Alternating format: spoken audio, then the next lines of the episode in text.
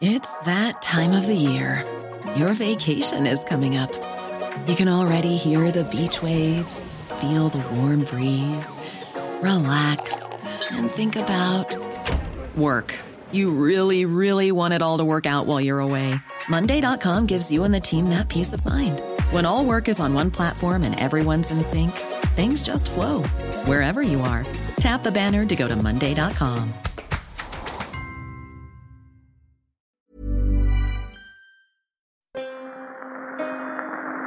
I bring you a message today from the people of Ireland. The Irish desire peace with England and with the rest of the world.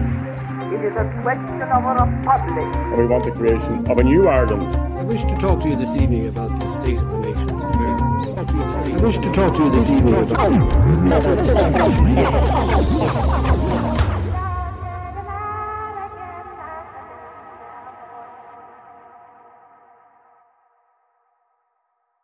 Welcome to the History of Ireland. The Four Courts was in smithereens.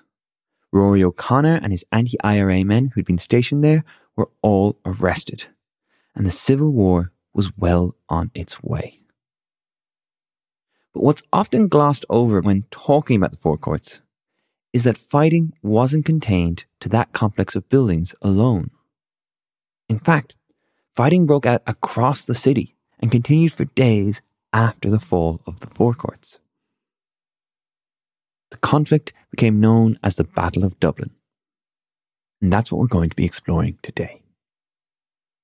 When the Free State Army started surrounding the forecourts, Courts, anti IRA forces elsewhere in Dublin quickly began to barricade themselves all over the city. On June 29th, on O'Connell Street, Cathal Brugha and a man named Oscar Traynor began to create a new base of operations in a number of buildings on the east side of O'Connell Street. All in all, they took 14 buildings, and it quickly became known as the Block. Joined by Traynor and Brugha, you had the who's who of anti treaty forces. The garrison, around 100 strong, included people like Countess Markievicz, Sean T. O'Kelly, Austin Stack, and even De Valera. Yeah, these were the heavy hitters.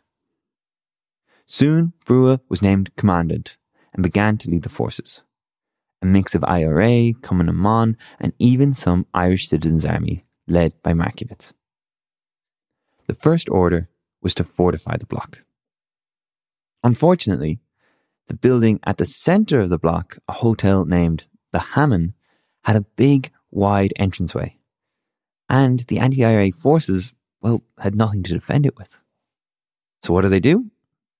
30 men were sent across the road to the city tramway offices, which helpfully was packed with luggage, bags, trunks, and the like, that could easily be used to create a makeshift wall. The next job was to connect the buildings of the block. To do this, they began digging holes in the walls to create connecting tunnels. One man described it like this Between all the houses, shops, and hotels in the block, it was possible to move freely from Lipton in Earl Street to Gresham Hotel. This meant that we, the occupying troops, were supplied with the necessities, even luxuries of life in abundance.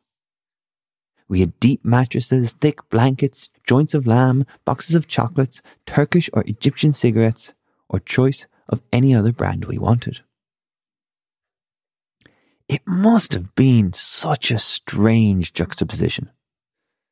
The chaos of breaking through the walls as the deafening roars of the guns bombing the Four Courts contrasted with, well, the very height of Irish luxury. And all the while, there were snipers from both sides placed on buildings all over the city and mines planted throughout the streets. One reporter wrote how snipers became active on the roofs of houses all around the area. And again, the tragic spectacle was witnessed of ambulances passing to and fro with wounded to the hospitals.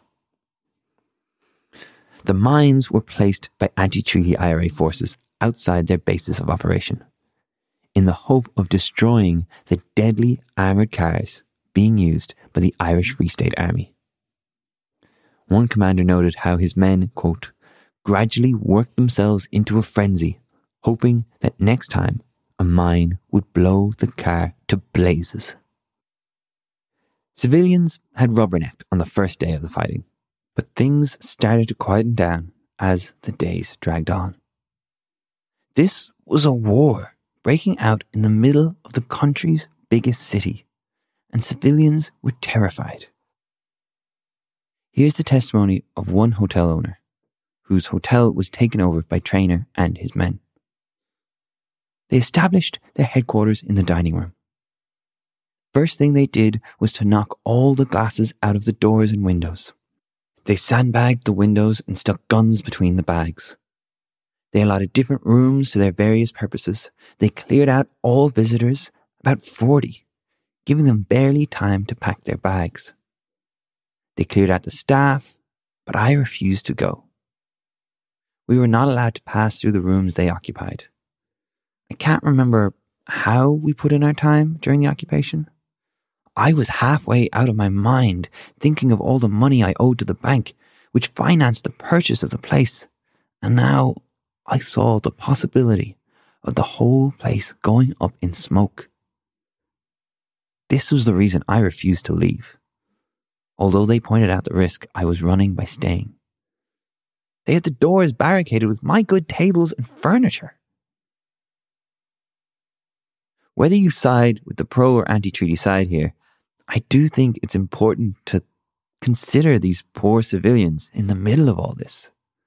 This hotel owner, Annie Farrington, well, she was one brave cookie to stick out the fighting and try to protect her poor business. Once the Four Courts had fallen, the Free State began working through the streets, slowly but surely dislodging anti IRA forces throughout the city. The fighting was intense. Imagine constant gunfire, exploding mines, the fear of snipers, and all sorts flying back and forth between the streets for days. But it really was a case, to quote a more musical rendition of another revolution, that the anti treaty IRA were outgunned, outmanned, outnumbered, and outplanned. And that's as good a moment as any to take a moment and talk about how the Irish Free State Army slowly developed over the course of 1922. So let's pause the dramatic Battle of Dublin and do a little flashback to the foundation of the Irish Free State Army. Obviously, the original thinking was that the IRA would simply become the Irish Free State Army once the treaty was signed and the Free State created. This, well, as you can guess, proved a little difficult, as it very quickly became clear that the main force the Irish Free State Army would be fighting was the IRA. But remember, not all the IRA was anti treaty, and the Free State did have a pool of men to recruit from. The first batch came from Dublin IRA men, loyal to Collins, including members of the squad. On January 31st, 40 men were decked out in green uniforms and took over the British garrison at Beggar's Bush. It then took the rest of the year to slowly build up and prepare this new army. One of the reasons Collins, Griffith, and the like were slow to attack anti treaty IRA is because they were still bloody well putting together this new Free State Army. Some argue that if Rory O'Connor and Liam Lynch had attacked earlier, they may have stood a much better chance. Instead, the Free State Army had time to build itself up and prepare for the oncoming war. By the time of the Battle of Dublin, the Free State Army had about 8,000 men, which wasn't too bad. Plus, they were decked out with the very best weaponry the British was willing to give them. Interestingly, at this point, they still refer to themselves confusingly as the IRA, while they refer to the anti-treatyites as irregulars. This kinda couldn't continue though, as the new Irish state wasn't a republic, and the name kinda made the British, well, just a little bit squeamish. Around the time of the Battle of Dublin, they began to be known as the National Army. For clarity's sake, though, we're going to stick to Free State Army, if that's okay with you. So, the Free State Army began to surround the block, as they had done with the Four Courts. As one man inside the block put it, all except Brugha seemed at a loss as to what they should do, or even where they should be. Brugha wanted to get out in the streets and hit the Free State with guerrilla tactics that had worked so well against the British. But Traynor, well, he didn't want to put civilians needlessly at risk. And instead, they started to retreat deeper into the block. On Sunday, the 2nd of July, pro treaty forces began to take bits of the block, only to find them deserted. One man, who gives a great account of the whole time, John Pinkman, describes it like this It was a dangerous, nerve wracking task as we searched for the hole in the wall that would lead into the next building. The holes had been made in the walls by the irregulars, who'd torn away the bricks until they'd made gaps large enough to permit them to crawl from one house to the next along the entire length of the block between Parnell Street and Findlater Place. As we made our way through the buildings, we sometimes found ourselves being shot at from behind and realized we had bypassed the irregulars.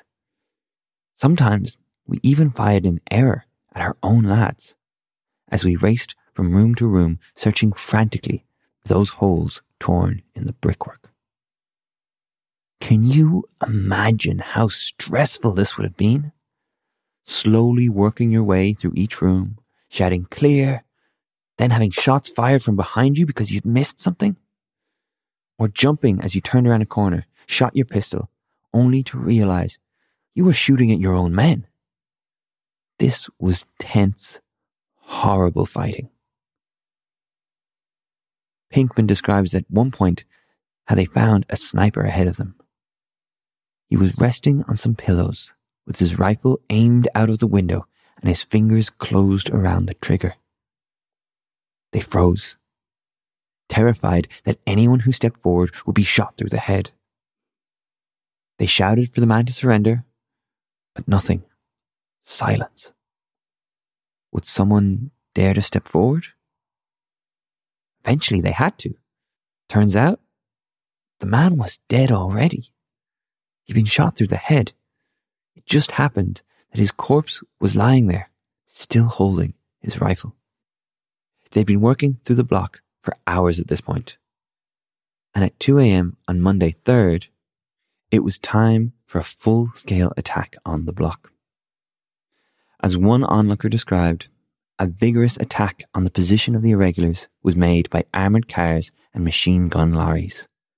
One armoured car took up its position just at the Metropole, another at the corner of Talbot Street, and a third on the other side of Nelson's Pillar.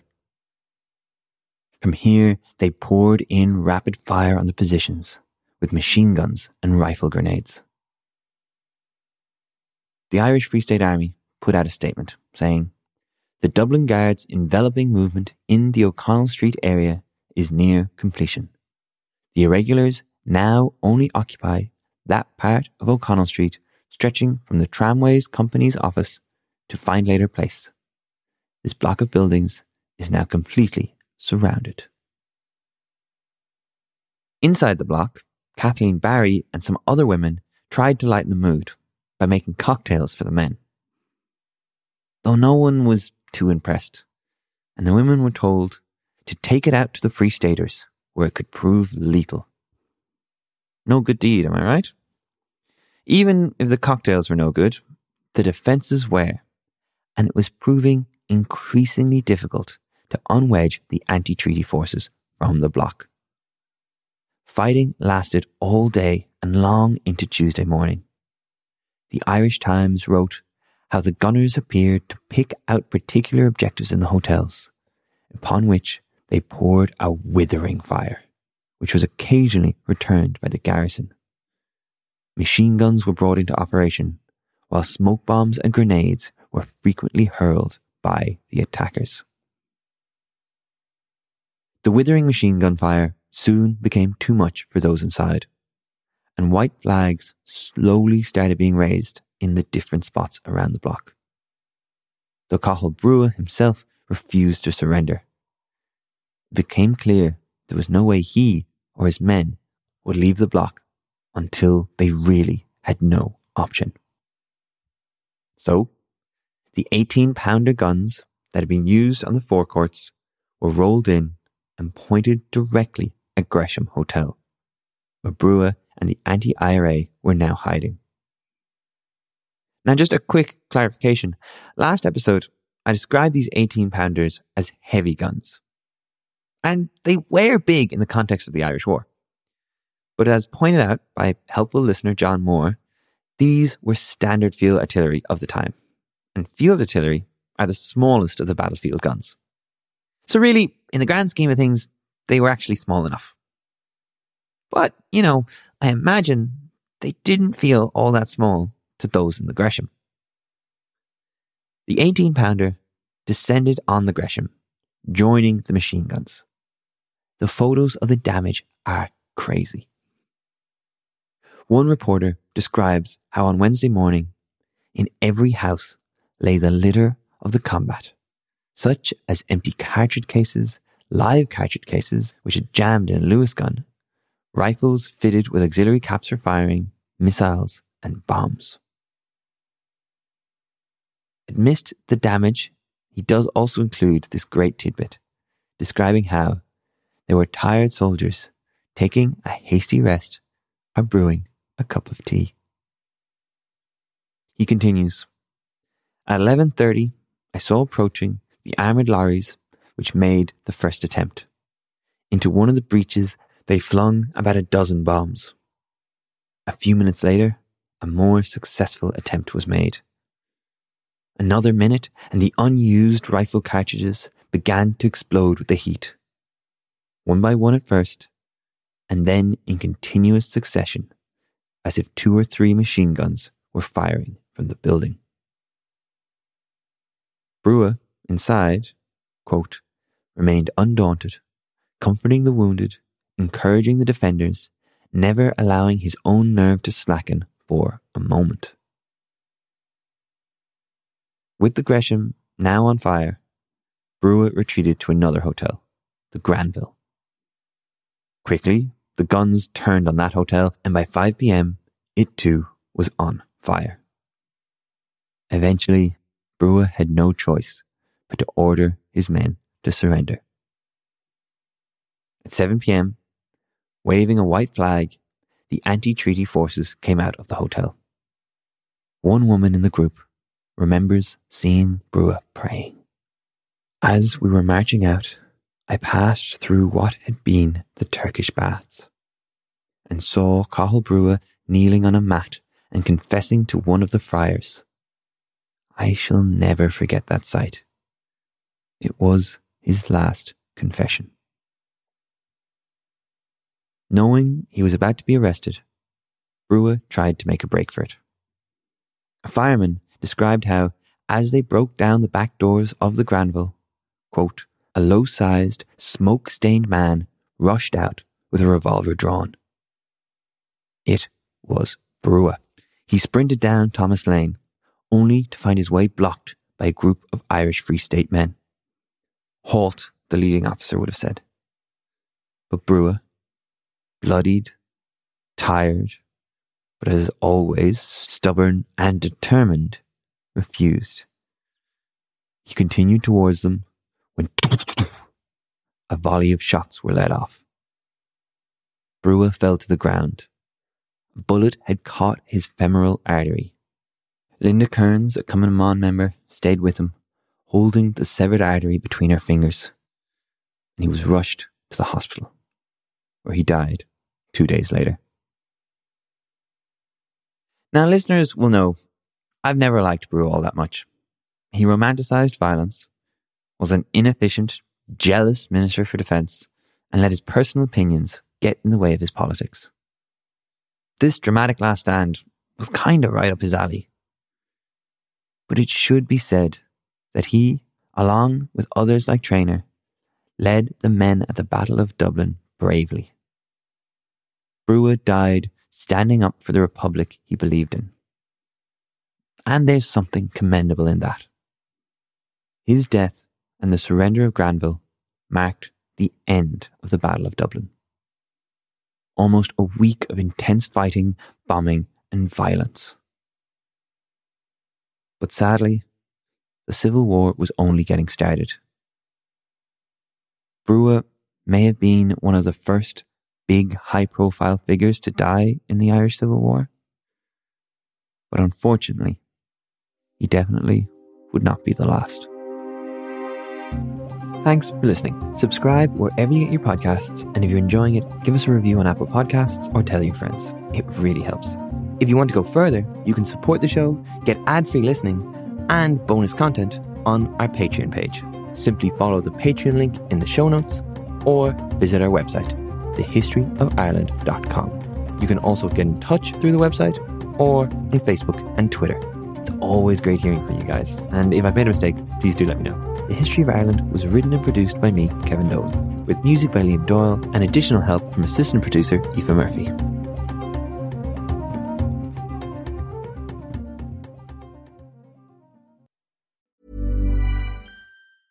Planning for your next trip? Elevate your travel style with Quince. Quince has all the jet setting essentials you'll want for your next getaway, like European linen, premium luggage options, buttery soft Italian leather bags, and so much more. And is all priced at 50 to 80% less than similar brands. Plus, Quince only works with factories that use safe and ethical manufacturing practices. Pack your bags with high-quality essentials you'll be wearing for vacations to come with Quince. Go to quince.com slash pack for free shipping and 365-day returns.